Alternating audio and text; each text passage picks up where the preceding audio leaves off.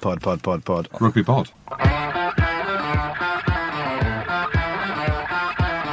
Right, welcome back to the Rugby Pod, fans. I'm Big Jim, and this is my partner in crime who calls himself the Maradona of rugby. Isn't that right, Andrew Good? No, it's not, James. Maybe off the field, but certainly not on it. I didn't have the skill level on it, but lifestyle, yes. Great honesty, that a boy. Well, we've got a hell of a pod lined up. Of course, we have. Andrew, hit me. What we got today? Well, we're going to give a massive preview to the Six Nations. Of course, we are. It starts this Friday in Marseille. So looking forward to chatting that. We've got the legend, the Welsh legend, the Northampton, the Toulon, the Ospreys legend on, Dan Biggar.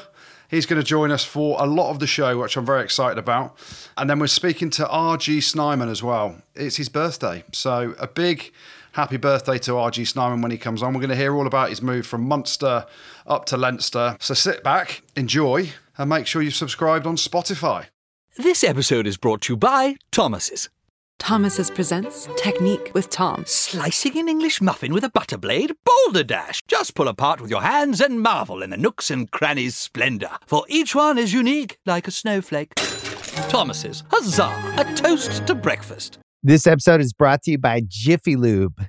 Cars can be a big investment, so it's important to take care of them. I once got a car that I started out with 25,000 miles on. I got it to over 200,000 miles because I took care of it. You know how you take care of a car? You take care of the maintenance, the oil, the brakes, all that stuff. And if you don't, you can have a car just completely fall apart. When your car needs maintenance, head to Jiffy Lube. They provide automotive excellence at speed. Get your oil change, brakes checked, tons of other multi care services. It's all done by expertly trained technicians who actually care about taking care of you and your car. Jiffy Lube, car more. To find coupons and start an instant online estimate, visit jiffylube.com. The great Dan Biggar. How was the intro? We weren't clunky. So, for the millions of listeners, Dan, how did we do? Very, very good, actually. I thought Goody spoke very, very well, to be fair. Actually, Goody still owes us a few quid because we won the Challenge Cup back in Dublin in May. Put a few pints of Guinness on the tab. So I'll make sure that uh, the check's in the post, Goody, yeah? yeah, 100%. You said it was all free. it was all Toulon cash flowing everywhere. Mathieu Bastareaud was there. It was just free drinks at the bar, I thought. Have I got to pay for it? You're lucky we won, Goody. I think they covered it off all right. If we'd have lost, you'd have had an invoice, I reckon.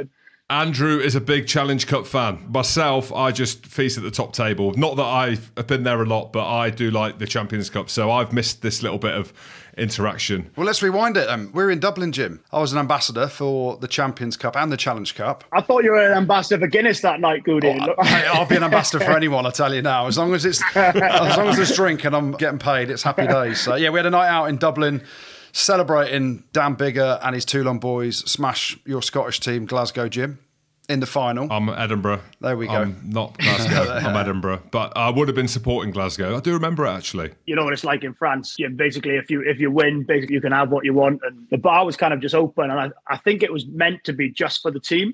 But basically, I think anyone who came in, we had Wayne Barnes, a few of the refs were in there. Goody came in, and everyone just piled the drinks on the on the tab, and got to the end of the night, and there was like a five and a half grand bill. And luckily, the team managers just put the card behind the bar, cleared it, and everyone sort of scampered out of there. So uh, I reckon two and a half grand of that was Goody's Guinness. So um, That's a day's wages for you, Dan. That's easy. You could have just paid it. I wish that was the case.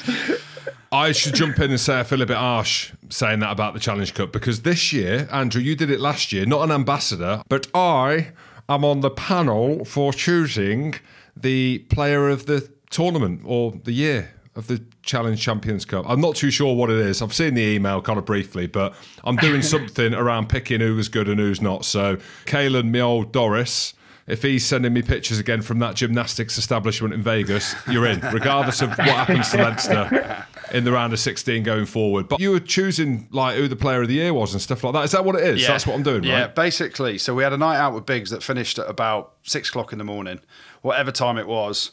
And then I've got to be up at nine o'clock in the morning to have a panel discussion about who's the player of the year in the Champions Cup. That's it. Panel discussion. I'm on that. Mate, I'm on the panel. Do you reckon I could say three words coherently after a night out? So yeah, it was good fun. And basically, we worked out it was either going to be, I think it was either going to be Caleb Miel Doris if Leinster won, and Gregory Alldritt if La Rochelle won that final. So I just went, lads, ladies, whoever you want, I'm in. Where's the Guinness? How's things, mate? Because apparently you're retiring, you're done, everything's over, big insurance job in the bank. What's happening? but nah, you're fine. yeah, never believe what you read in the papers. That's the bottom. Yeah, I'm absolutely. Obviously, I had a little bit of an issue after the World Cup, and I've been back for the last few weeks. But yeah, just basically just taking my time a little bit, not rushing back too much. And I'm absolutely not retiring anytime soon. Loving it here, loving the lifestyle, loving the rugby. We've had a couple of tough weeks in terms of results wise, but we had a good win against La Rochelle Saturday night, which again, you know what it's like, Jim things always seem a little bit rosier, even more so in France after after a win at home. But I'm generally all right. I'm looking forward to the end, the rest of the season. We've got a week off next week to sort of recoup and rest the body a little bit and, and hopefully come back for a strong end of the season. How is the back then, Dan? Because we all saw the video of how you're going for a kick at goal and you've just stacked it. Basically, from carrying Welsh rugby for the last five, six, seven, eight years on your back single handedly. Yeah, I wish that would be the case, Goody. But do you know what I was more annoyed about afterwards? The, the kicking coach actually marked that kick down as a missed kick for me. Oh, I really? So that's going to affect my percentages. so I was like, so that's that's the worst thing about it. So basically, I've got like a bit of a problem. I had a bit of a problem between my L4 and L5 disc in my in my back. And oh, I know um, the old L4. Oh, anyone who I've mentioned and just said L4, they just seem to know what I'm on about straight away. So I'd be lying if I said I didn't have a few videos sent to me on WhatsApp after after that, and a bit of uh, a bit of the piss taken out of me. But I'm generally I'm a lot better now, a lot lot better, and like I said, back on the field and back training, and hopefully be absolutely fine. And, and looking forward to the end of the year. But yeah, I'm um, I'm struggling a bit. It definitely isn't from carrying Welsh rugby, Goody. That's, that is one thing for sure. hey, mine was from carrying Scottish rugby. Do you remember a few years ago, Goody? I was FaceTiming you and stuff like that. I was on the floor, big. So I put out my L4 playing the game of touch. To be fair, Jen, it would have been a lot heavier carrying Scottish rugby back then, to be fair to you. So. I will take it. So, Biggs, what we normally talk about is how the weekend's been. Ask me how my weekend's been. How's your weekend been, Jim? Hell, absolutely hell. Biggs, I wanted to ask you this, right? Because we've been going back and forth on the WhatsApp chat, but the Netflix doc, give us an idea of what it was like as players before we get into a little bit of the, the content and the access. What was it like as a player? For us, Jim, it was it was a little bit more difficult maybe than, than other countries because we were obviously going through the the difficulties with the drama, with the Union yeah. and, the, drama. And the, the strike threat. So we actually asked the guys to leave for the best part of a week because we were kind of trying to gain a little bit of the upper hand on the union and things, and we just basically just that's said, the oh, best part, Biggs. That's the best. Yeah, exactly. I said if they'd, if they'd, have had the cameras rolling for some of the discussions behind closed doors, they'd have they'd have had some brilliant content. But I think uh, uh, going back to the bigger picture, I think it's they've done a really good job on it, and I think what they have to do now is build on it they've got like a bit of a starting base. They've got a bit of an idea of what because I think the guys who came in to do it with us sort of said they haven't really got that much experience in what a rugby team room is like or what the tra- changing room before you know five minutes before kickoff or at half time and things like that is like. So I think they've done a really good. They've had a, a, really solid base to start with, and I think what hopefully will will happen now is it'll get better and better and better as the years go on. And I am absolutely gutted though that they chose to do it that was their first one because that was the one we finished fifth and had all the drama and everything like that. They could have they could have picked any one number of ones where we potentially won it or uh, playing for the championship on the last day of the of the last day of the nah, Six Nations. No but one wants that. No one outside of Wales wants that. From my perspective, though, actually watching it back, and my favourite bit was you, Biggs, looking out over the med from your house with the swimming pool, just living the dream. I can't imagine why you left Northampton to go and get that house over there. But actually, I've done a bit of research about it, right? And some people have moaned about there wasn't enough access from certain teams. It wasn't Netflix's fault. It was a lot of the unions and a lot of the coaches that didn't want them in all the time because they were worried about secrets getting out, even though the documentary wasn't coming out for a year later. So I know there wasn't much access from Steve Borthwick. You don't see a lot of that stuff. I actually thought it came across really well. I really enjoyed it. And I'm obviously, I've been in the game, you know, I know what it's like in changing rooms. And when the cameras are there, some people play up to them. But to me, I thought actually the way the documentary looks is brilliant, but there are things that we can improve on. And a lot of that is around access and coaches just trusting them completely yeah. to get in there and capture everything it's funny, good you should say that because during the um, on a slightly off topic, but in, during the World Cup, in between the Australia game where I had a my injury to my to my pec, obviously we were in France, we had a few days off, and I came back to Toulon, popped into the club to see the the club physio just to get some treatment, and obviously South Africa were using Toulon's training ground as a base. And I was sort of in and out there. I met my wife. We got like a, a, brand new brasserie on the side of the pitch where you can go and have lunch and watch training and things like that. Obviously, I felt a little bit awkward being there because they were the Springboks were just about to start training. I was, you know, there was still a chance we potentially could play them and, and things like that. And I spoke to all the staff. I said, "Oh, look, I'm really sorry. I'm literally just finishing up lunch with my wife and, and, and boys, and we'll be literally out here before training starts." And all of them just came up to me and said, "Don't worry, relax, enjoy your time with your family, no pressure, no anything like that." And maybe when you play South Africa, you kind of there's not much secrets anyway. You kind of know what's coming anyway. Tackle the so, big fella. So maybe if it was a different team, yeah, it, it could have been it could have been different. But I just thought that was a really really good way of just doing things in terms of look, there was no pressure on being special, being keeping secrets and and things like that. It just made me feel a lot more, I suppose, comfortable knowing that you know because I know what some other people or other coaches or other players may have been like as well, and it's it's not always an easy situation. So I think, yeah, like you said, Goody, I think the more that they can gain trust in these types of you know the Netflix documentaries and things is only going to benefit the game hundred percent.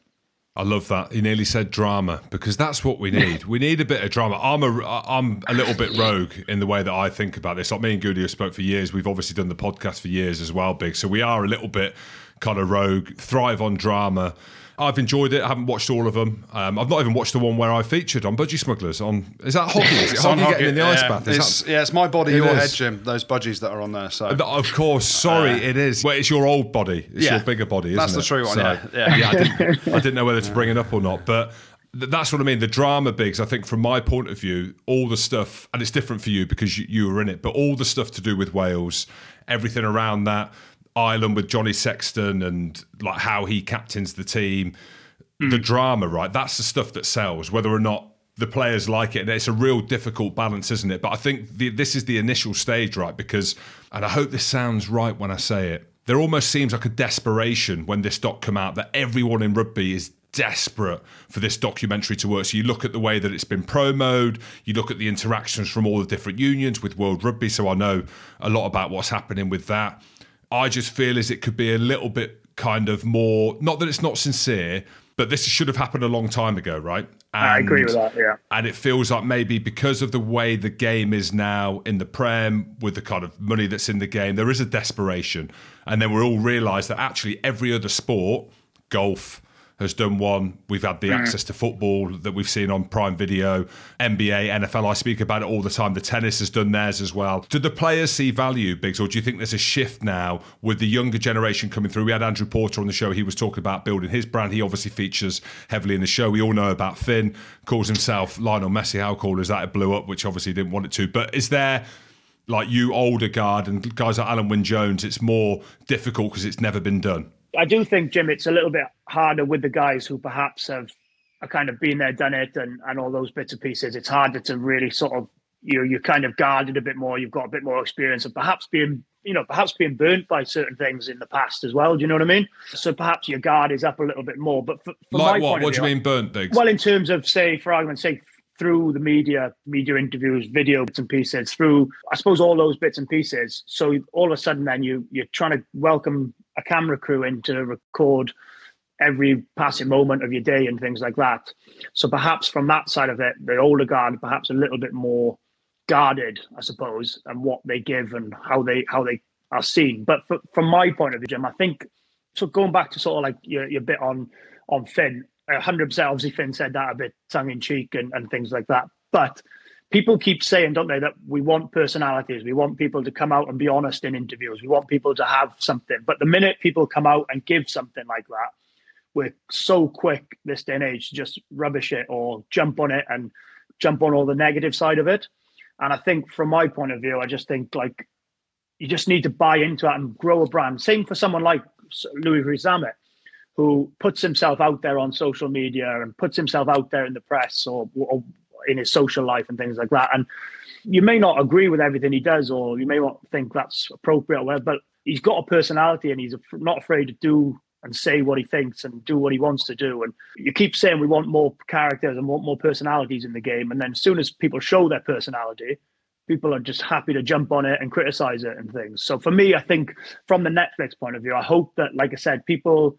I think I've spoken to a lot of players as well who sort of said it was a bit awkward at the start because all of a sudden you some boys play up to it and some boys go into their shell when a camera's around. So I think it's again, I think it's a really good starting base for the for the crew and for the, for the game.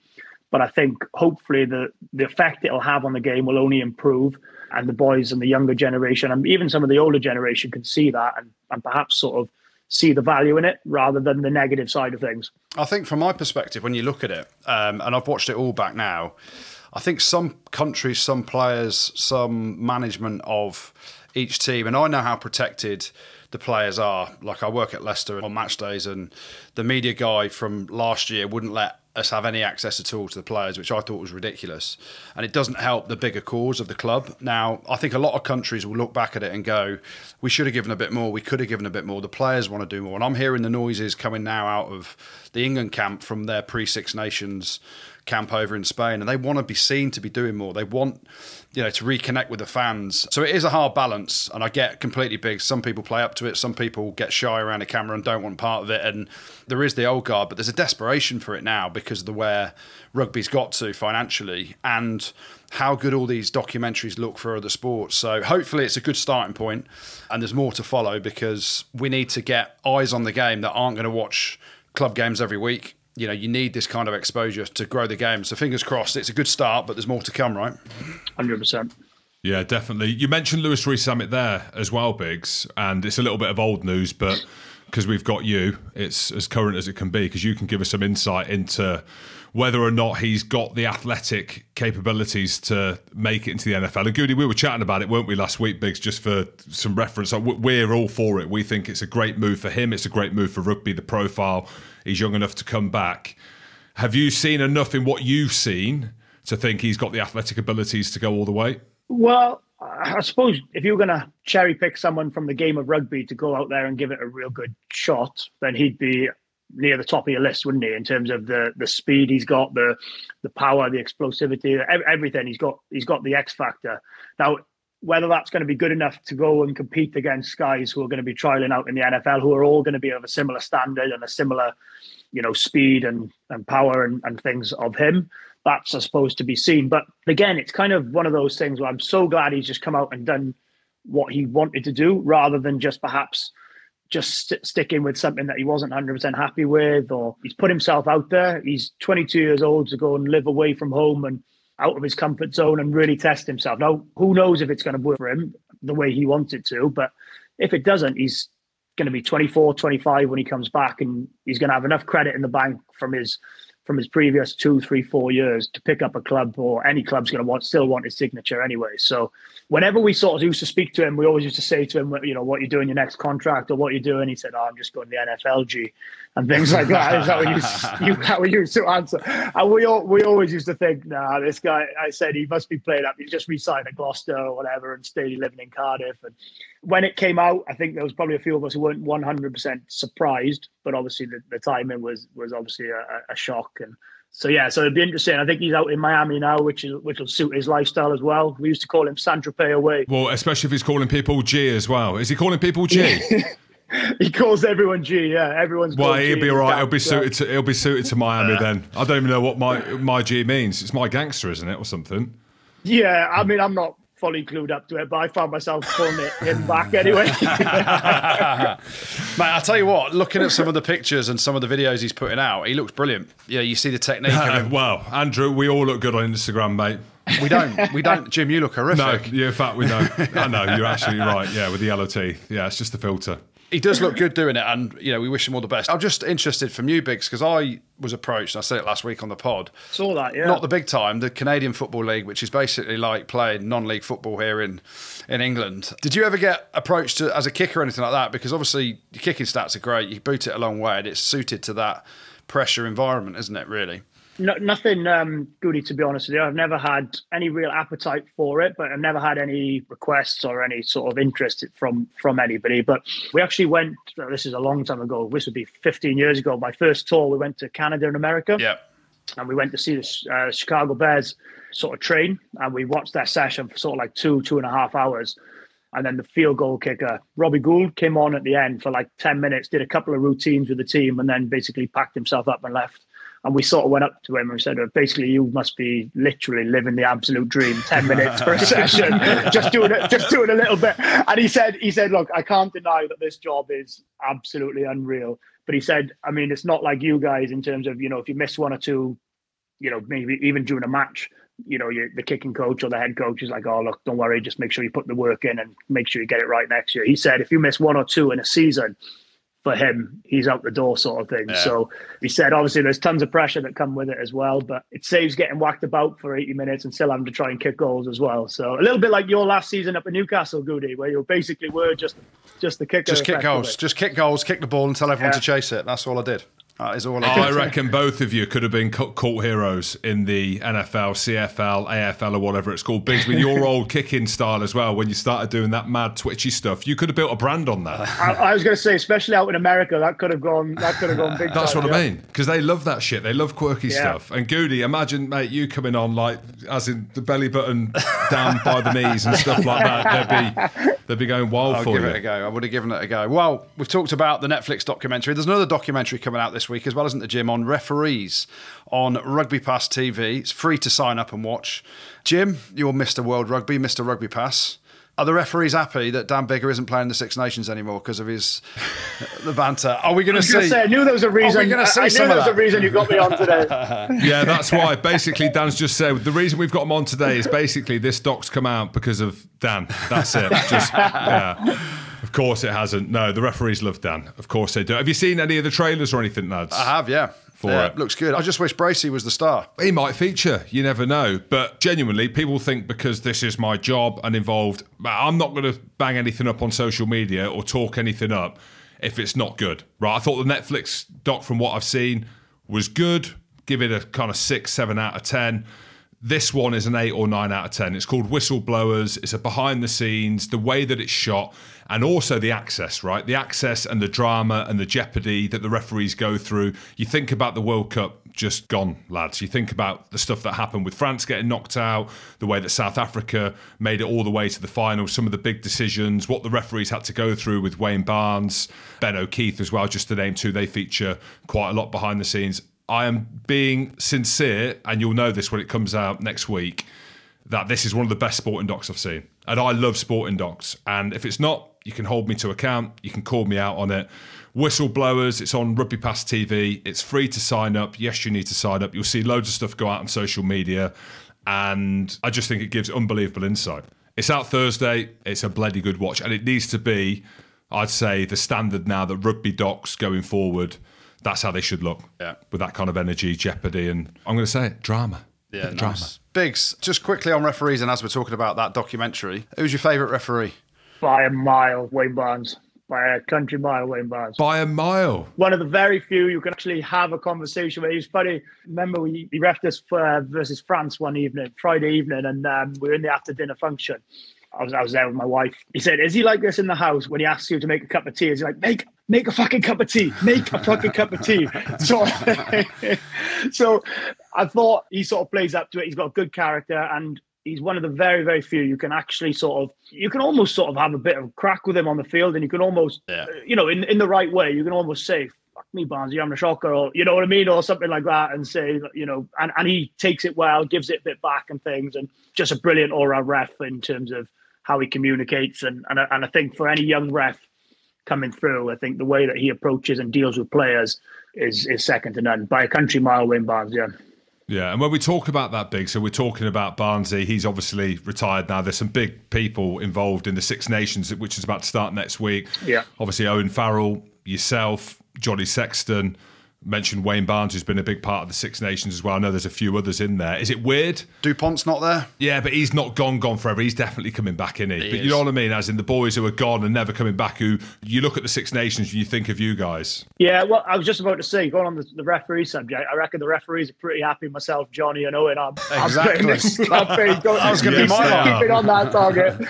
I was going to say, yeah, they, they, must be, they must have had a glass of red to celebrate that, no doubt about it. Um, yeah, it's funny, Jim, because I honestly don't think I'll miss the Monday to Friday and those bits and pieces. But I think the match day experience is something that it's just impossible to replicate. Whether whether you're doing punditry, whether you're doing coaching, whether you're watching in the stands, you just can't replicate that match day experience as a player. And I'm sure you guys will have Yeah. will have obviously know a lot more than me in terms of when you're retired, you you you just can't replicate it anymore. So from that side of things, I will definitely definitely miss it. But I'm also quite looking forward to I suppose being a fan this year for the first time in 12, 13 years, where I can actually almost look forward to a Six Nations afternoon and literally make the most of it because forever you're missing games or you're missing moments of games or that you you can't think fully about enjoying watching games or playing in them because the pressure is so high. So for me this year, I'm going I'm going to to France Ireland on Friday night because it's only an hour from us here in, in Toulon, just under an hour. I just can't wait to actually go as a fan. And I think from my my end as well, I'm quite content with how I've managed to, to I've done, we've done okay in the Six Nations over the last sort of 10, 12 years. You know, we've picked up some winners medals, some Grand Slams, some some Uh, some hot- no real-.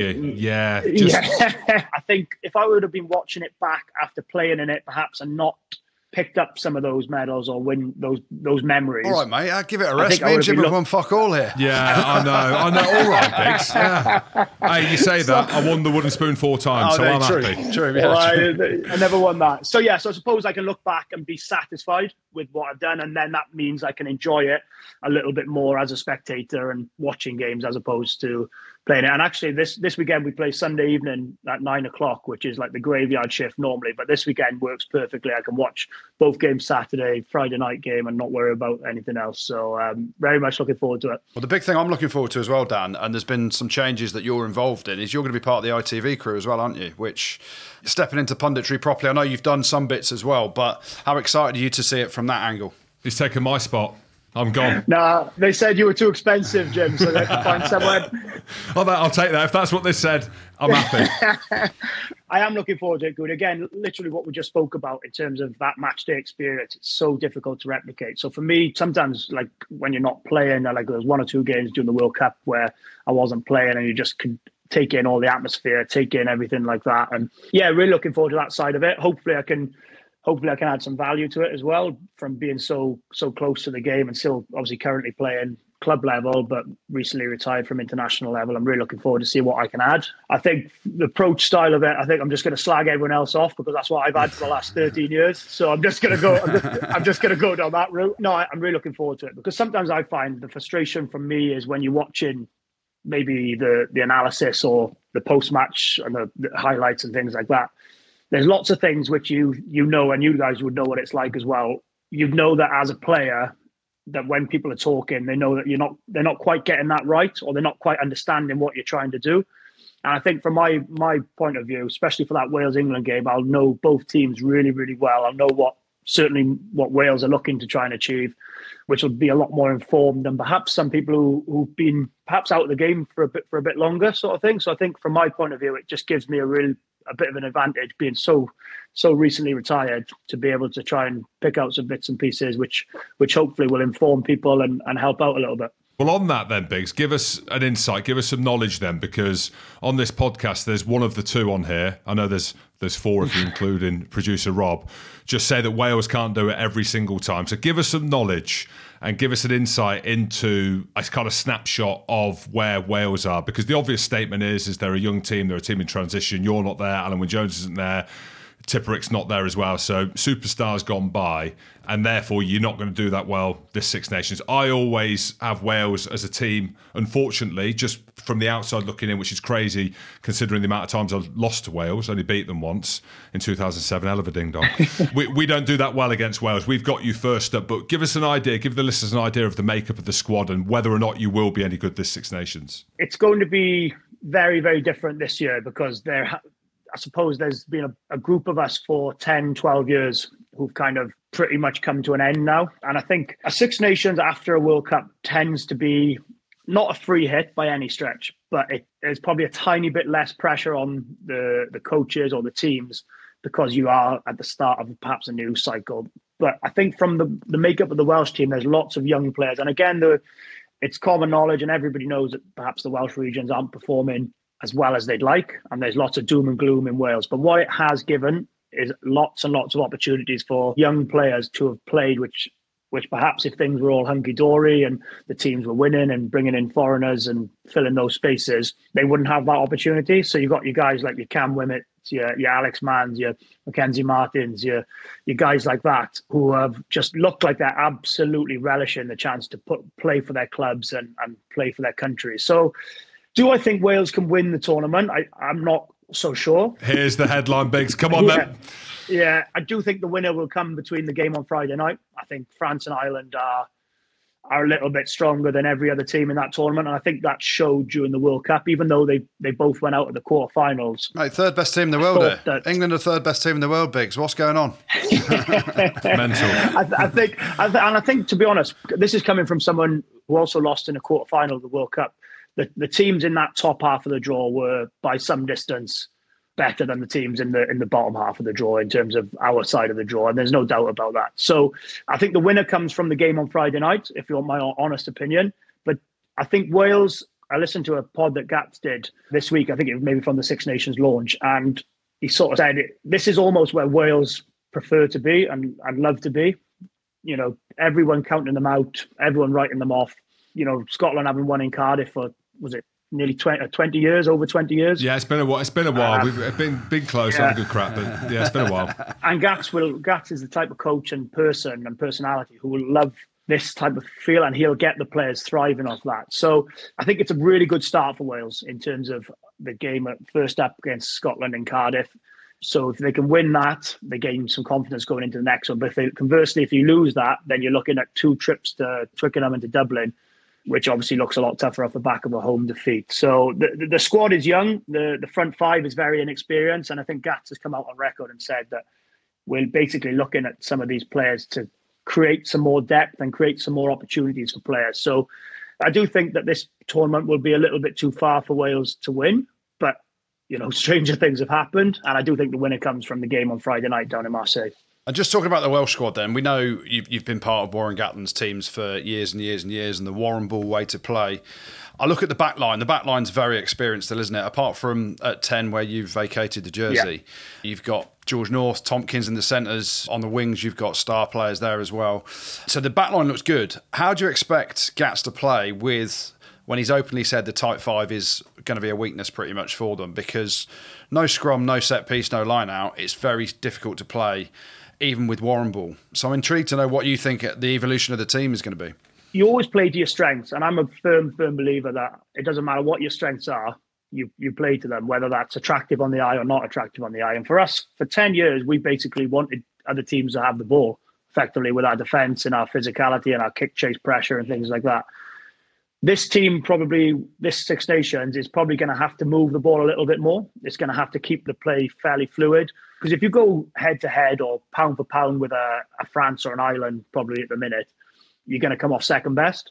But if you can manipulate teams around, if you can move the ball, as Warren will always back themselves with a with a Warren Gatland based team, the fitness and the, the ability to work hard and grow a bit taller when you wear a Welsh jersey, I do believe that they will cause teams problems because that back division has got some serious, serious talent. And the back division isn't a massive amount of change, really. No. You know, 10 and 15 probably are the, are the, are the two changes.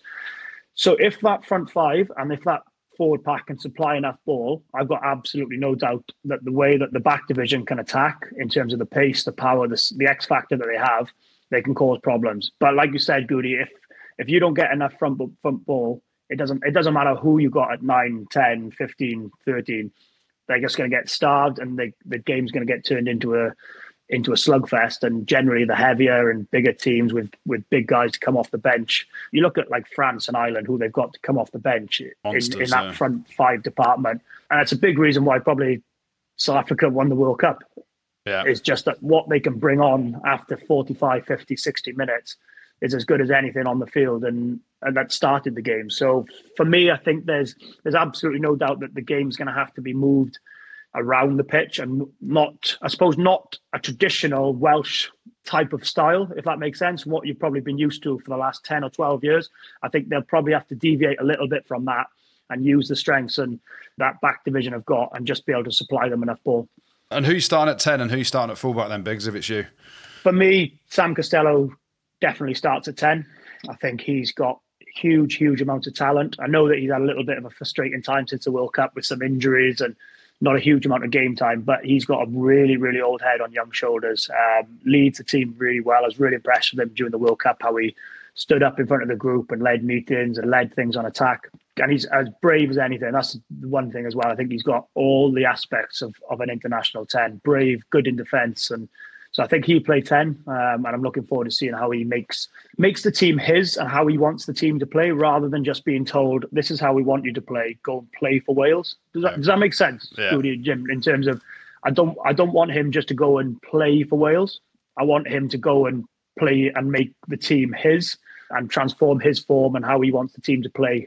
So I'm really excited for him. I think he's got a huge future. And I think at 15, 15 is the, the difficult one because probably what what Warren would have done is probably played Louis Rees at 15 Yeah. and to have that X factor and to have that out and out gas and, ex- and, I suppose experience as well to, to play. But I've got a feeling that they, they really, the management and the, and the coaches really, really like Rio Dyer. And I think he's shown a huge amount in the last few years since making his debut. So I think, I think him and Mason Mason Grady will play on the on the wings, and I, I think maybe they'll move Josh Adams to 15, and so that they get their best players on the pitch come Saturday afternoon.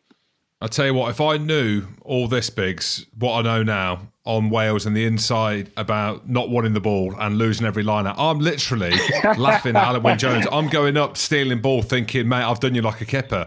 All along, He's that was the plan. you. They didn't want the ball. He's laughing ever. at you, Jim. He's laughing at me, thinking, yeah, we have got you where we want you because we're going to smash the living life out of you. But it's, uh, I will never write a Welsh team off again. I said that, Andrew, I have said that. I said that Yeah. at the World Cup. I said 2019 Biggs when you were there. That was the turning Yeah. point for me, which is four years ago to think about is mental when you limped into that semi final, nearly beat South Africa. And I was like, right, I am never saying that Wales can't do it. I'm never going to say it again. I think Jim I'm good at that's a huge, huge strength of of Gats's. I think, you know, we've got fabulously talented players. There's no doubt about it. Have we got the strength and depth of other countries? Probably not. But what we have got is fabulous players, and what they almost need is someone who's been there, done it, to fill them with confidence, so that when you put that Welsh jersey on, you you believe that you're going to win, or you believe that you're going to be in the fight every single match you play, and that's one of Gats's real, real strength. Fills people with confidence, manages people, and not always.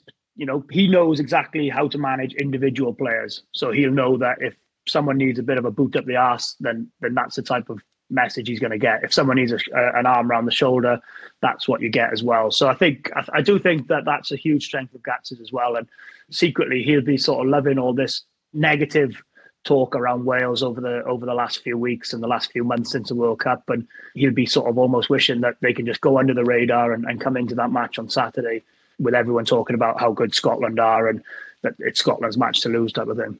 There you go. Well, Jim. Oh, gosh. Yeah, Jim. Oh, God. Yes. Biggs has convinced me now that Wales are going to beat Scotland. Let's give the match a bit of a preview with your Scottish hat on. How are Scotland going to beat Wales? I don't know how they're going to do it because Biggs has just told us that. Well, no, he told us historically that Wales don't want the ball. So I was going to be like, give them the ball, just kick them the ball the whole time. But if they are going to play this open style of rugby, mate, speaking frankly. And I feel like I'm being a bit negative on Scotland because I spoke about the co-captaincy, the two captains that they've got last week. But the pressure's on them. Like Biggs is saying that everyone's talking about Scotland and it's their game to lose. That is the tagline going in. That is what it is. Scotland should win this game. And again, you can't go based on paper or what the teams look like, but you can only go based on that, right? So if you go based on form in the World Cup, it wasn't great for Scotland, albeit in a tough pool. And I thought we played well in parts of the World Cup, but the one game we needed to win was against Ireland, and we got our pants pulled down. But in the other games, like, I thought we looked very good against South Africa. Yeah. And in game one, I thought we looked brilliant as well. But this is a game now that if we don't beat Wales in Cardiff now, when are we going to do it? And also the form of the players. Like you think of the form, uh, especially of the back line, the forwards is a bit different. That's the big question mark. And Wales are light up front. Yes, I get that. But we've seen Wales in years gone by, joking aside, but we've seen in years gone by that Wales don't need to win lineouts and they don't need to be dominant in scrums to win games and to win Grand Slams, right? That is 100% a fact when you look at it of years gone by. Yeah. But I look at the Scotland back line and it's as good as it's ever been. And all the jokes around Finn Russell being messy, I was chatting to him this week. He he doesn't know whether he's happy or sad about that, but he should be happy because he's on fire at the minute. I think the way that he's playing, He should just own it. yeah, he will own it. But the back line is flying. Who we've got? I mean, we've got Blair Kinghorn at 15, who's now playing at Toulouse. You've got Huw Jones, who is on fire.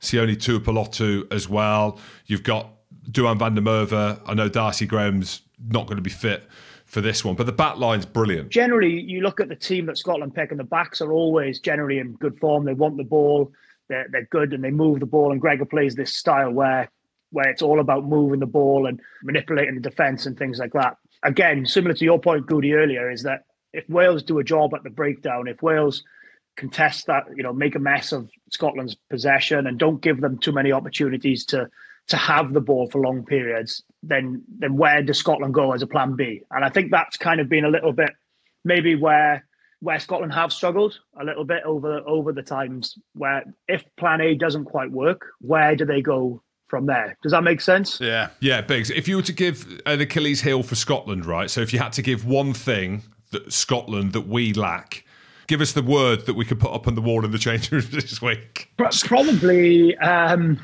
plan B is is probably a big thing. Is that if and I think that's why Ireland tend to do really well against Scotland because they sort of overpower Scotland a little bit. They don't give them any free sort of hits, any free possession, any free territory ins, and they just strangle the game a little bit. You said power. You said overpower, Biggs. You look at the World Cup, South Africa probably probably overpowered Scotland. Ireland overpowered Scotland. And and if you don't win that battle, you know, we all know what Scotland can do, what Finn can do, what Cam Redpath can do, what Tuipulotu can do, what Huw Jones can do. But if you're getting strangled and if you're not having opportunities to get those players on the ball more uh, as often as you'd like, then it's very, very difficult for them then when they do get the ball and it seems a little bit more rushed and you there's a big wall on Saturday in front of them, that power game when when you're playing them becomes even more important. So I, I think there's no doubt Scotland go into that game as favourites, but I think there's too many people in that Wales coaching setup who've been around the block for too long to know that how to how to make make it as uncomfortable as possible for Scotland come Saturday afternoon. And if Wales don't win on the opening weekend with that momentum factor, going to London, going to Dublin, it's going to be seriously hard off the back of a of an opening day defeat at home. So I I, think this opening weekend, I mean, it sets it up absolutely perfectly for the for the rest of the tournament. What I'm hearing there from Biggs is whoever loses between Scotland and Wales is basically looking at the wooden spoon game against Italy later in the tournament. No, no, I'm going based on Biggs laughing that England are the third best team in the world. So by his laugh, I'm thinking he thinks that England are getting beat by Italy in Rome, Andrew. Not a chance, I think boys. England will be too strong on. Um, I think. Yeah, on Saturday, He, but he, he I said, think- I think. I think they've got. I'm sure they've got too many good players in form at the minute. England. You look at the way Northampton are playing. You look at the way Quins are playing. You look at the way those players are in form. And I think in amongst some real, real experienced guys who've been there, done it, won the competition, worn the t-shirt many, many times. I, I think that they'll be a bit too strong for Italy on on Saturday. And Andrew, does that change your mind from the weekend of anything you've seen that he doesn't go with Marcus Smith and goes with Fin Smith? No, not at all. I think Marcus Smith starts. The big decision, I think, for him is at scrum half, who he pairs with Marcus Smith at 10. Does he go with his mate, Danny Care, his club mate, know each other really well? Then you've got the axis at number eight as well. Does he pick Dombrandt there? So you've got that cohesion together. I'm quite excited about England. I've been over the World Cup. Yes, we finished third, but everyone kind of hated the way we played. You know, I, I dread to think what the Welsh or the Scots thought of England finishing third in the World Cup because a lot of the English fans were quite dejected around how we played. And I'm actually loving Jamie George's captain, who's come out and he said they want to reconnect with the fans. They want to play a brand of rugby that excites people and puts smiles on faces. And we've heard these cliches before, but when you hear it from Jamie George and knowing how bad it got during the World Cup with England just kicking the ball the whole time and trying to progress in the tournament that way, I'm quite excited about seeing how this New England team, and like Big said, some of the players at Northampton, likes of Tommy Freeman, you know, Henry Slade's on form, Marcus Smith's on form. We've got exciting players, right?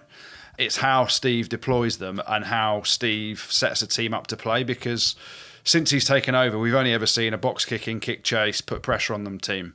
But now he's got the tools at his disposal to play a brand of rugby at a pace if we can bring it together collectively to excite fans. And I'm not saying we're going to compete and win the Six Nations necessarily, but it's certainly hopefully going to be a step up from what we've seen over previous Six Nations, where England have been pretty dour to watch, if we're being honest. If he's going to play the same way as he did in the World Cup, do you pick all these players for Quins and for Northampton and things like that, or do you go with players who can execute that game plan? My point on it is repeating what you said, Dan. Around you play to your strengths. Now, there's no point in picking all those players and saying, right, lads, box kick, get after it. We're not going to play any rugby because that's not their strength. George Ford, to me, hasn't played. He's been injured, but I think he's played one or two games. He's not played that well. And this is time to really energise and freshen up this England team and, and actually say, do you know what? We've got the perfect start to the tournament because we've got Italy away and we've got Wales at home. And Wales have got their most inexperienced team. And I'm not belittling Wales at all, but if you're an England fan, you want to see exciting rugby, and there's no better teams to do it against as the first two than Italy away and then Wales at home. So I've been beating the drum about it. He's got to evolve now. Yes, we had that plan. And he, he used the narrative around, you know, they haven't had a lot of time together as a coaching team you know, since they took over after Eddie Jones got sacked. So they went back to basics, box kicked, set piece, strong kicking game, you know, defence and put pressure on the opposition to try and win games. And it worked to an extent, right? We nearly beat South Africa in the rain in a semi. But that's what I mean. On that Goody, you know, like it nearly got them to a final, right? Yeah. As in the way they played against South Africa. And this is the crazy thing, isn't it? Because if you go based on the World Cup, and I was at a few of the games and the energy in the stadium, the fans were booing but actually they're stuck to their guns. They've done it. Why would they want to reinvent something? I, say reinvent but go from right this is the way that we're going to play. And because the fans are saying that we shouldn't play that way that all of a sudden they snap out of it and say right we're going to play this fast brand of rugby.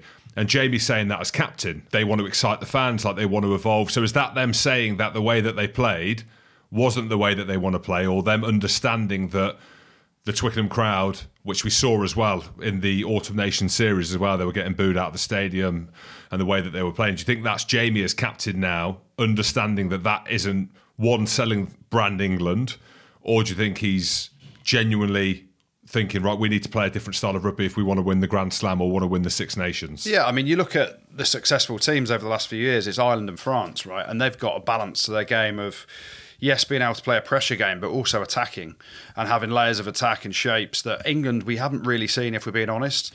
Now, Jamie George, you look at the evolution of Saracens. They're play, they've played a lot more rugby over the last two years from what we've known them to be, from a kicking team that was successful. And the game's moved on, right? So you have to be able to play in different ways. Big said it earlier plan A, plan B, you know, sometimes plan C. And England will revert to type at times, as will every team. There'll be moments in games where you just see the box kicking trying to get an error, but that can't be your go to, in my opinion, for the whole of the 80 minutes, which it seemed to have been a lot of the World Cup. It's like anything. Biggs has played in teams, you've played in teams, Jim, I've played in teams where you want to be enjoying what you're doing as much as trying to win a game. So there's certain pressures that come with getting results, but also you spend a lot of time in the week building a team, building a performance, building a, a game plan around enjoyment just as much as trying to win a game. And I think that's where I'm desperately hoping Steve can evolve. The noise is coming out of Campar that that is the evolution without going away from his DNA 100%. You know, you keep some of that in there without a shadow of a doubt. But why are you picking all these exciting players if you're not going to let them play in a way that they have shone for their clubs and play to their strengths, which ultimately is is what every hope is for an England fan to see. This episode is brought to you by Jiffy Lube. Cars can be a big investment, so it's important to take care of them. I once got a car that I started out with 25,000 miles on. I got it to over 200,000 miles because I took care of it. You know how you take care of a car? You take care of the maintenance, the oil, the brakes, all that stuff. And if you don't, you can have a car just completely fall apart. When your car needs maintenance, head to Jiffy Lube. They provide automotive excellence at speed. Get your oil change, brakes checked, tons of other multi care services. It's all done by expertly trained technicians who actually care about taking care of you and your car. Jiffy Lube, car more. To find coupons and start an instant online estimate, visit jiffylube.com. This episode is brought to you by Cars.com. When you add your car to your garage on cars.com, you'll unlock access to real time insights into how much your car is worth, plus, view its historical and projected value to decide when to sell. So, when the time is right, you can secure an instant offer from a local dealership or sell it yourself on cars.com.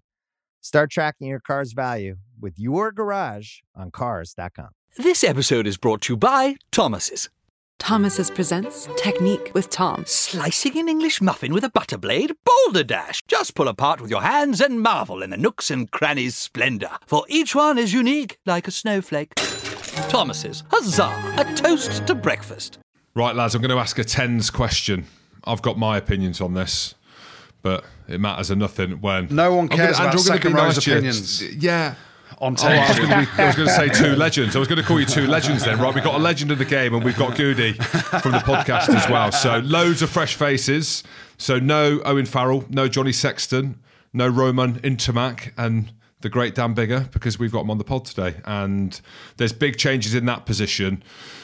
Who do we think is going to dominate in that 10 position across the Six Nations? It's interesting for me, and it's probably easier for me to talk about from a Welsh perspective with Dan out because it'd be quite hard for Dan to say, well, Wales are going to dominate now I've gone. For me, I think you look at it, there's no Ntamack right for France, but Jalibert has been brilliant every time he's put the jersey on. So I think that's kind of a natural. They're similar players and how they play.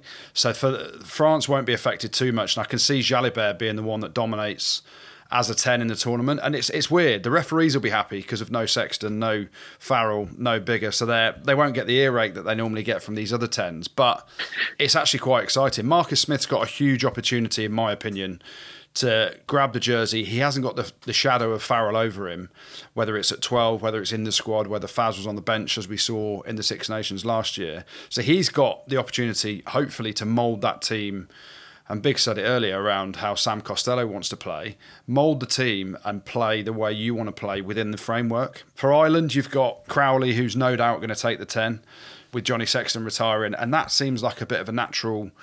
I can't see Ireland deviating too much from how they have been playing over the last 18 months, and he's a natural fit into that. So for me, the big one, we've got Finn playing for Scotland. That's a, a continuation of where they've been, but I think Jalibert is the man. Yeah, we've seen how well he plays for Bordeaux, but also in the World Cup for France, I thought he was brilliant at times as well. So I think he's the one that you're looking at to dominate the 10 jersey. Biggs, what's your thoughts? He's saying I Finn. just about- Say it. Say Finn. Just say it.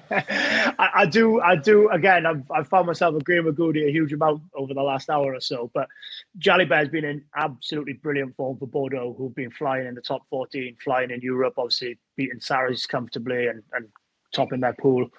The one thing I've got a question mark over over France is that I, I don't know if you guys watched Racing versus Toulouse last night, Yeah. but how good how good Dupont is and Ridiculous. how easy he makes it for anybody else or for a 10 he plays with. I watched the game and honestly, I, I watched it in bed on the iPad. Felt like he was playing a computer game. Yeah. That it hmm. looked like it was so infuriating because even his shit passes were resulting in something brilliant.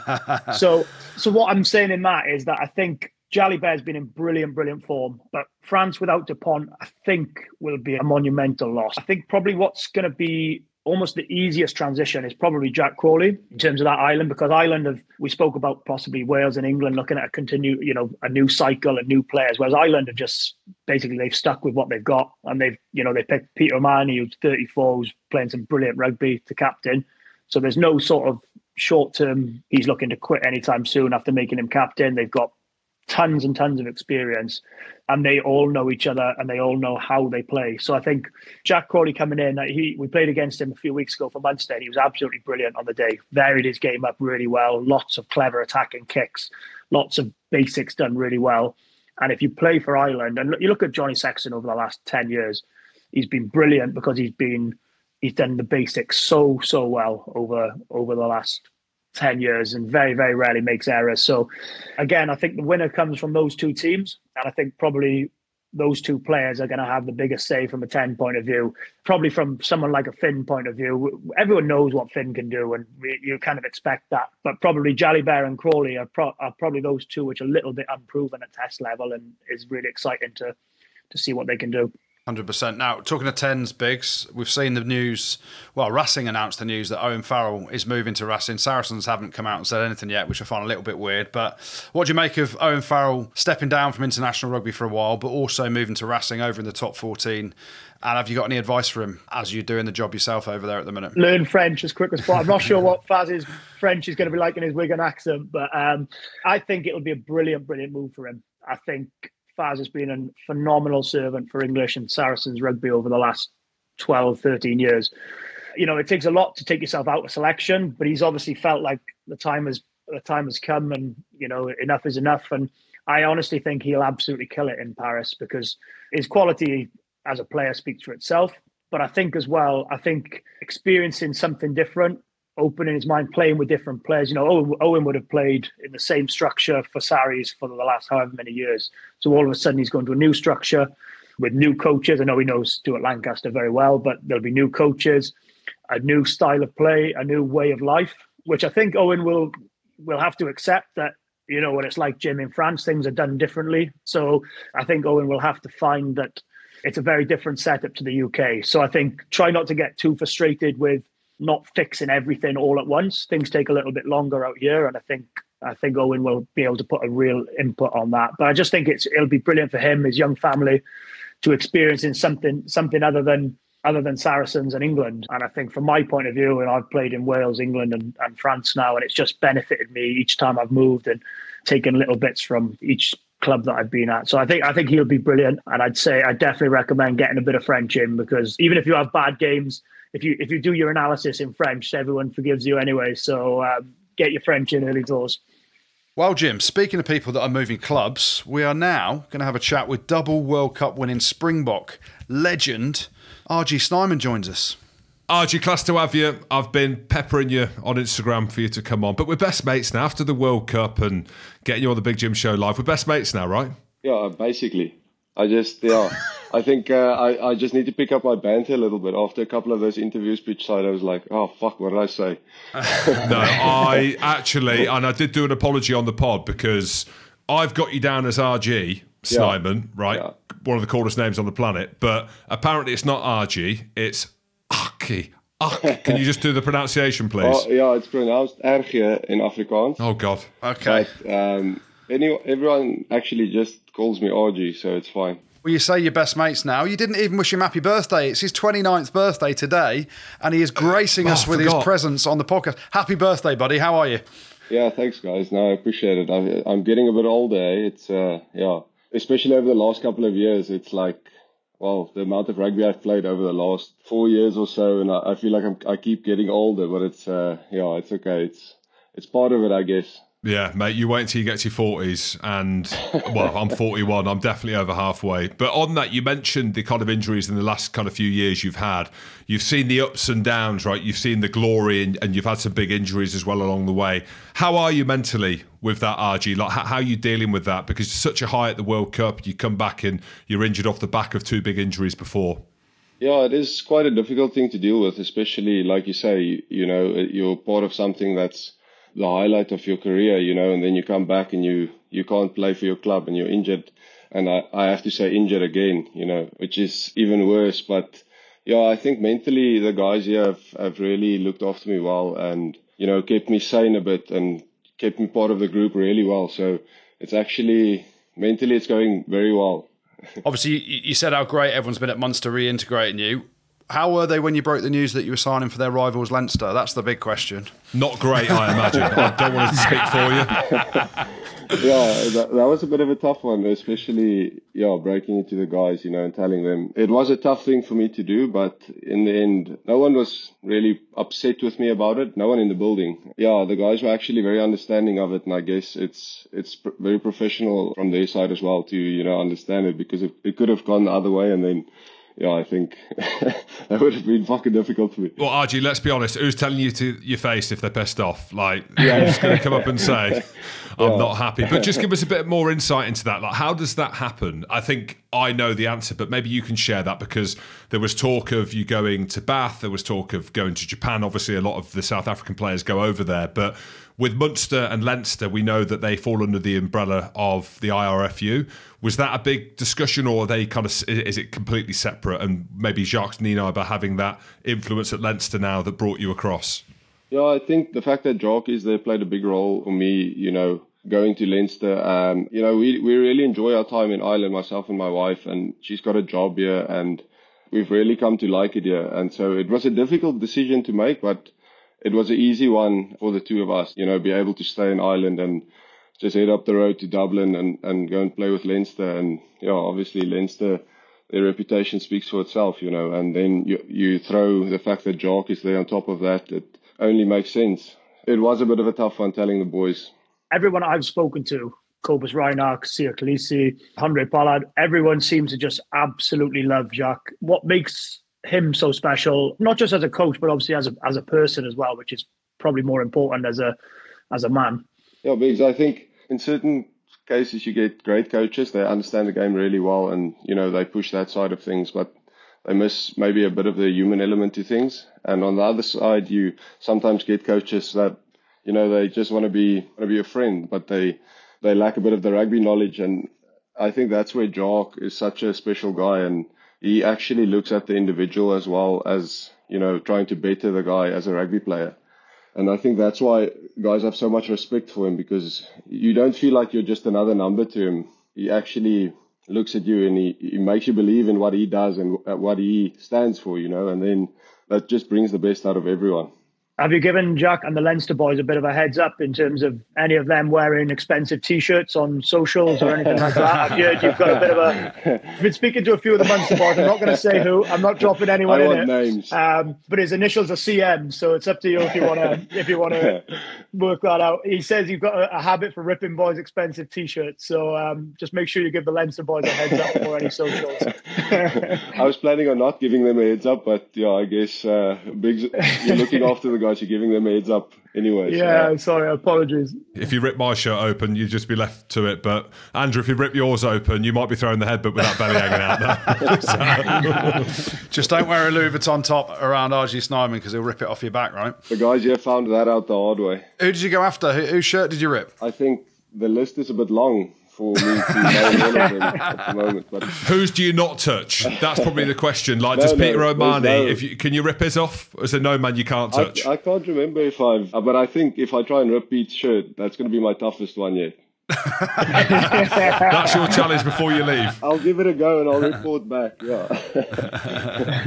no, it's just sort of the, the party trick, you know. Some guys like to down a pint fast. That's me. That's all I've got. Me too. I do a bit of both. I used to actually go like the suit pockets and the arms. Have you ever tried to pull a sleeve off a, a tailored suit? Fucking difficult. It's not an easy thing. Off a tailored one, off a shit suit, a Matalan suit, it's coming straight off. But a tailored suit, some of them bulletproof. I do give the guys a bit of a heads up because I always tear my own shirt first. So they, if you see me tearing my shirt, fucking run. I was going to say, put it that way. If I saw you tearing your own shirt, I'd be in the first taxi. home. Yeah, Put way, yeah. You'd be like, oh shit, it's happening. It's happening. Yeah, He's it's coming happening, towards yeah. us. I was only going to ask um, RG because I know a lot of the boys, the, the South African boys, have spent a lot of time in Japan. I know that you spent some time out there earlier on in your career. What makes it so appealing to to so many of you, and and you seem to find a way of still winning World Cups and still winning matches, even though so many of you are playing so far away and experiencing different cultures. Yeah, I think that is actually uh, a bit of a strength in itself. Um, is guys playing all over the world, you know, because you you don't all have one mindset. Yeah, you can all you can all bring different ideas together and things. Exactly, Yeah. and so guys play all over the world, and they come back into into the squad, and then bring ideas from everywhere. Um, and someone might have picked up something here or there, and it, it only adds to the you know to the to the bigger group, and actually thinks it, think it works out quite well. Biggs, you asked him then what appeals to playing in Japan. I'd say about 12 games a year and a fucking boatload of yen. That would be my answer. But uh, Well, I mean, I mean, apart from the obvious, that was what I meant to do. Yeah. Yeah, and I think obviously for a lot of guys, it, it, it makes sense as well because, like you said, they're half the year they actually get to spend time in South Africa as well, you know. But for the coaching team, it is quite difficult because they have to set up meetings and, you know, we have these online camps almost. They sort of get everyone on the same page using those online camps. And yeah, that's, I think it's a tough job for them, but it works. it does work. You could say it works. Yeah. Two World Cups, uh, I'd say you've done all right. Let's rewind the clock and into the World Cup. Three months ago, you're lifting the trophy on top of the world. How does it compare winning the World Cup in 2023 to the 2019 victory as well? Because very few teams have gone back to back. You've done that. How did it compare? It was actually interesting for me because obviously I didn't spend a lot of time in between the two World Cups with the team, with you know being injured. So it was nice for me to then get back with the team and see how much the guys have have actually matured and grown as players. And in 2019, people were hopeful of us winning, but in you know, in the in the previous World Cup 2023, they almost expected us to win. I'm talking about obviously the Springbok fan base now, Biggs. The, you know, um, yeah, yeah, yeah. That's all right. Don't worry, mate. I had Scotland beat you in game one anyway, so that shows how much I know. yeah. So no, I think that those were the you know the biggest things, but it was also special to see just how much people um, did appreciate it because you know back in 2019 you didn't really know what to expect when you when you went home and people were going absolutely crazy. And then this time around, thought, you know, okay, you sort of know what to expect now, and then you get home and you were just blown away by by how much bigger it actually was and how much it meant to the to the people back home. So yeah, it was it was something really special. You mentioned Jacques Nienaber, but seeing the emotion on Rassie's face, I know it's a question that's been asked a lot, but just from your perspective, just a little bit of insight into Rassie.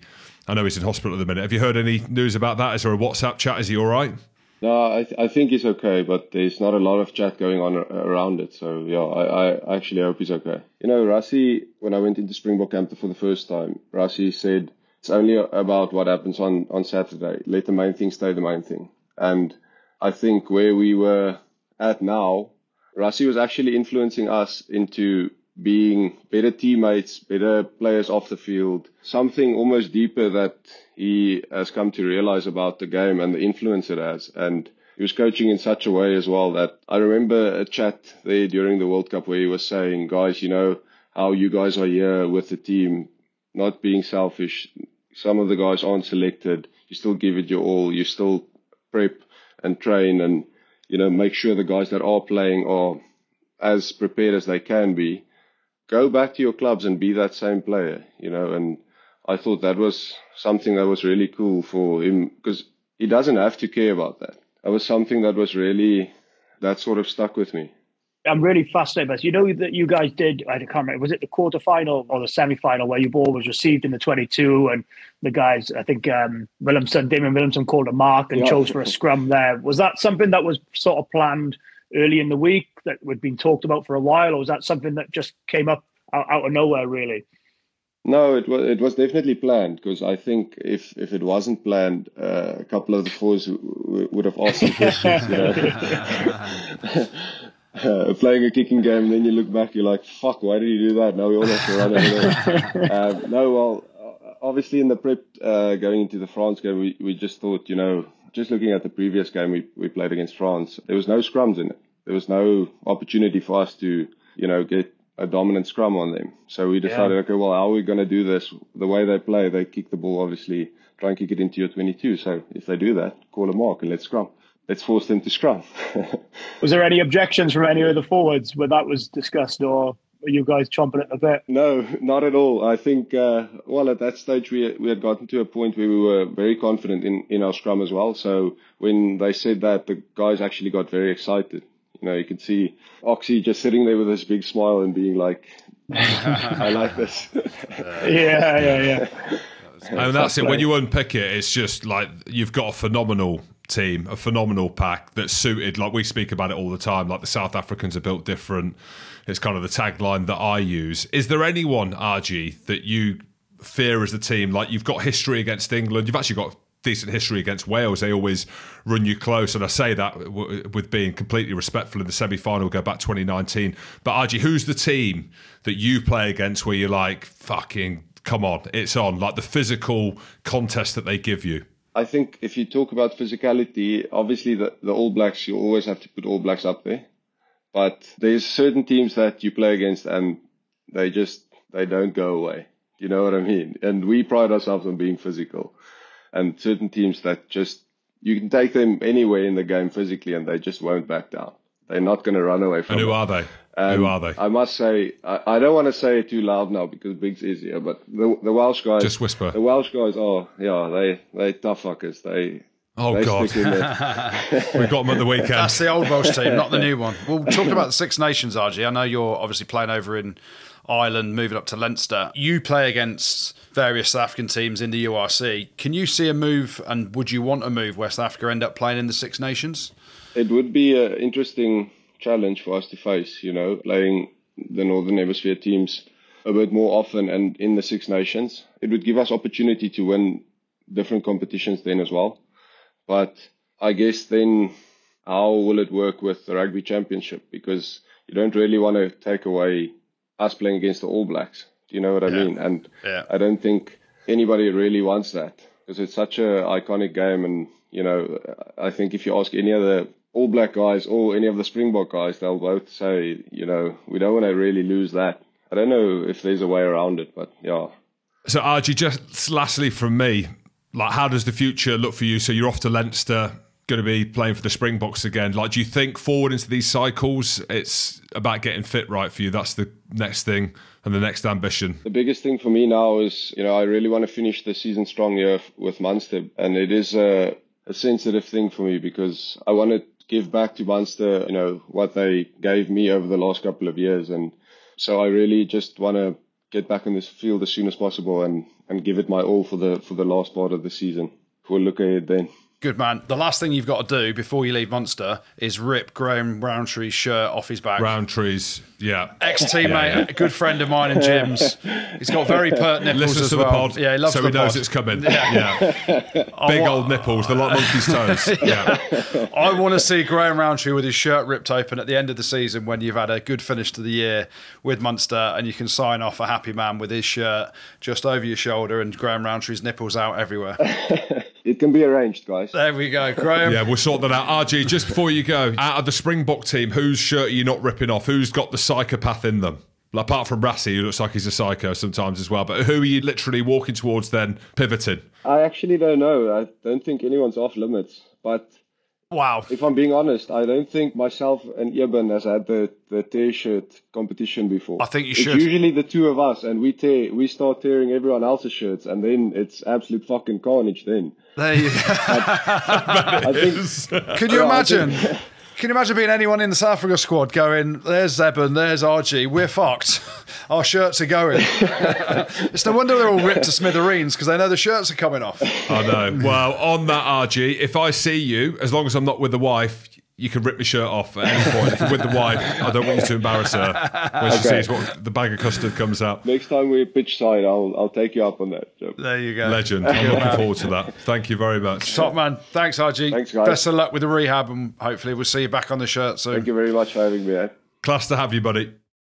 Top lad. Yeah, it really is. Can you imagine? I mean, Jim, I know you get a bit handsy sometimes on a night out with back in the day in Leicester, but can you imagine what are you going to do if RG Snyman rips your shirt off? You just say thank you. don't you? Nothing. You just say thank you. Yeah, you'd say thank you, Thank you, officer. for, thank you for the privilege. This is the difference, right? I don't want to be horrible to Alun Wyn Jones, but you've got RG Snyman on a night out ripping shirts off. You've got Alun Wyn Jones hitting the deck in the splits, putting his finger in his mouth. All very different. Both very aggressive in their own rights. oh, jeez.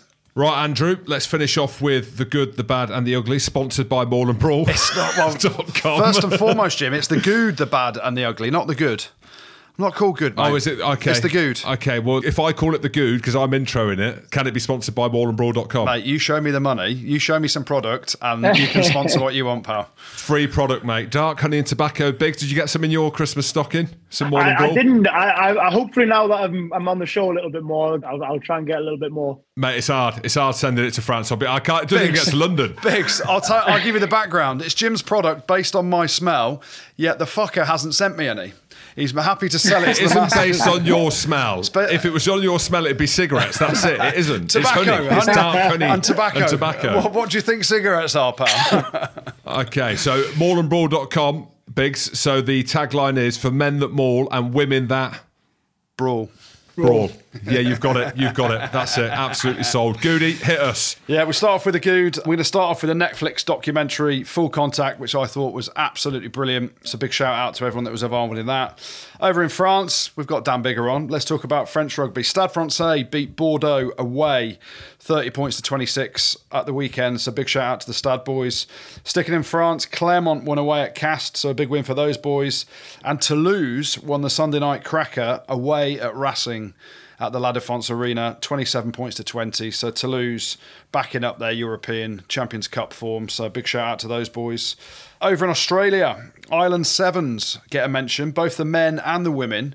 Firstly, the men beat Great Britain. How funny is that? The Ireland Sevens beat Great Britain at Sevens. Yeah, uh, let's not get political, but yeah, all a bit weird. There you go. But a massive shout out to the Irish women's sevens team as well. They won the women's tournament over in Perth for their first victory on the tour series. So big shout out to Ireland women, Jim. Unreal final. I don't know if anyone watched it. Rugby Pass TV are showing the sevens. The athleticism of some of the women playing in the sevens, the Australia team especially, but obviously Ireland beat them. That, for me, biggest growth market in women's rugby is around the sevens, just in my opinion. There you go, James. Well, big shout out then to the Ireland women's sevens team. Over in the Premiership, Bristol against Bath. The game gets a shout out 57 points to 44. Jim, if you do the maths, how many points is that? A lot. It's 101, James. It's the highest scoring Premiership game since 2002. So shout out to Bristol and the Bath boys, mainly Bristol because they got the victory. Leicester Tigers get a shout out in the good this week as well. Their victory over Quins down at the Stoop was pretty impressive. Mike Brown scoring a try, effectively he won the game. Uh, against his old club. So big shout out to Mike Brown, all the Tigers boys. But the good this week, Jim, goes to your old mob, Gloucester. They've Oh, I thought you were going to say Saracens. No. Yeah, Gloucester. I did the Sarries game. They were quite good, but Exeter weren't great. Gloucester get the good this week. They ended their barren spell by beating Sale 32 points to 20. They've lost about 400 games on the spin. They haven't. It's about nine. But massive shout out to Skivs, all the coaches there. Zach Mercer was on fire. Charlie Atkinson Again. was brilliant at 10 as well. So, uh, Ollie Thorley as well. mate, Unreal. unbelievable. So, big shout out to Gloucester. They've got the win, and hopefully things can only get better for those boys for the rest of the season. Bad, few bits of bad. Rob's not going to be happy because Newcastle, they've lost again in the Prem. Every week. It was closer though. Uh, They're doing better. They're getting better. Yeah, but they've got to get mentioned the bad because they lost again. And I hate saying it because it's my old club. The Sharks get mentioned the bad this week. They were pretty poor down at Gloucester. Loads of injuries, so they may struggle to make Loads of injuries. yeah, they may struggle to make top four. They've won only one of their last seven games now, so not a good run for Alex Sanderson and his men. But the bad this week, unfortunately, goes to friend of the show, our mate Rassie. Yeah, I saw that. He gets the bad this week. Really bad news. Hospitalised after suffering chemical burns. So uh, thoughts with Rassie and everything that goes with the injuries that he's got. So fortunately, that's why Rassie wins the bad this week. And then the ugly. I was trolling through everything, trying to find something ugly this week Trolling.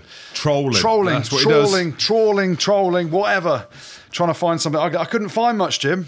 I looked in France. There was no red cards in France. There was no red cards in the Prem, but I found a red card. What you got then? fa- All right, where? I've gone to Japan. And Will Gen- Oh, Will Genia is going to get the ugly this week. He got red carded for the first time in his career for a punch on his opposition hooker. Take- A punch? He punched someone, Takeshi Hino. Basically, he was trying to take a quick tap penalty. The hooker's lying on the floor with the ball, so he just rabbit punches him in the face, uh, and he gets red carded. Who's So- punching who these days? Exactly. Well, Will Genia is. Yeah, so Will Genia, that's why you get the ugly. First ever red card for him, and the first ever time, and probably only ever time he's going to win the ugly on the rugby pod. So there you go, Jim. Thank you, Andrew. Thank you, James. And thanks to Dan Biggar. Dan Biggar, Yeah. of course, and RG Snyman. Don't forget to check us out on YouTube, subscribe on Spotify, and all that bollocks. You know, all that stuff that makes us grow. That's it, Andrew. Rugby Spod. Spotted pod, pod, pod, pod, pod.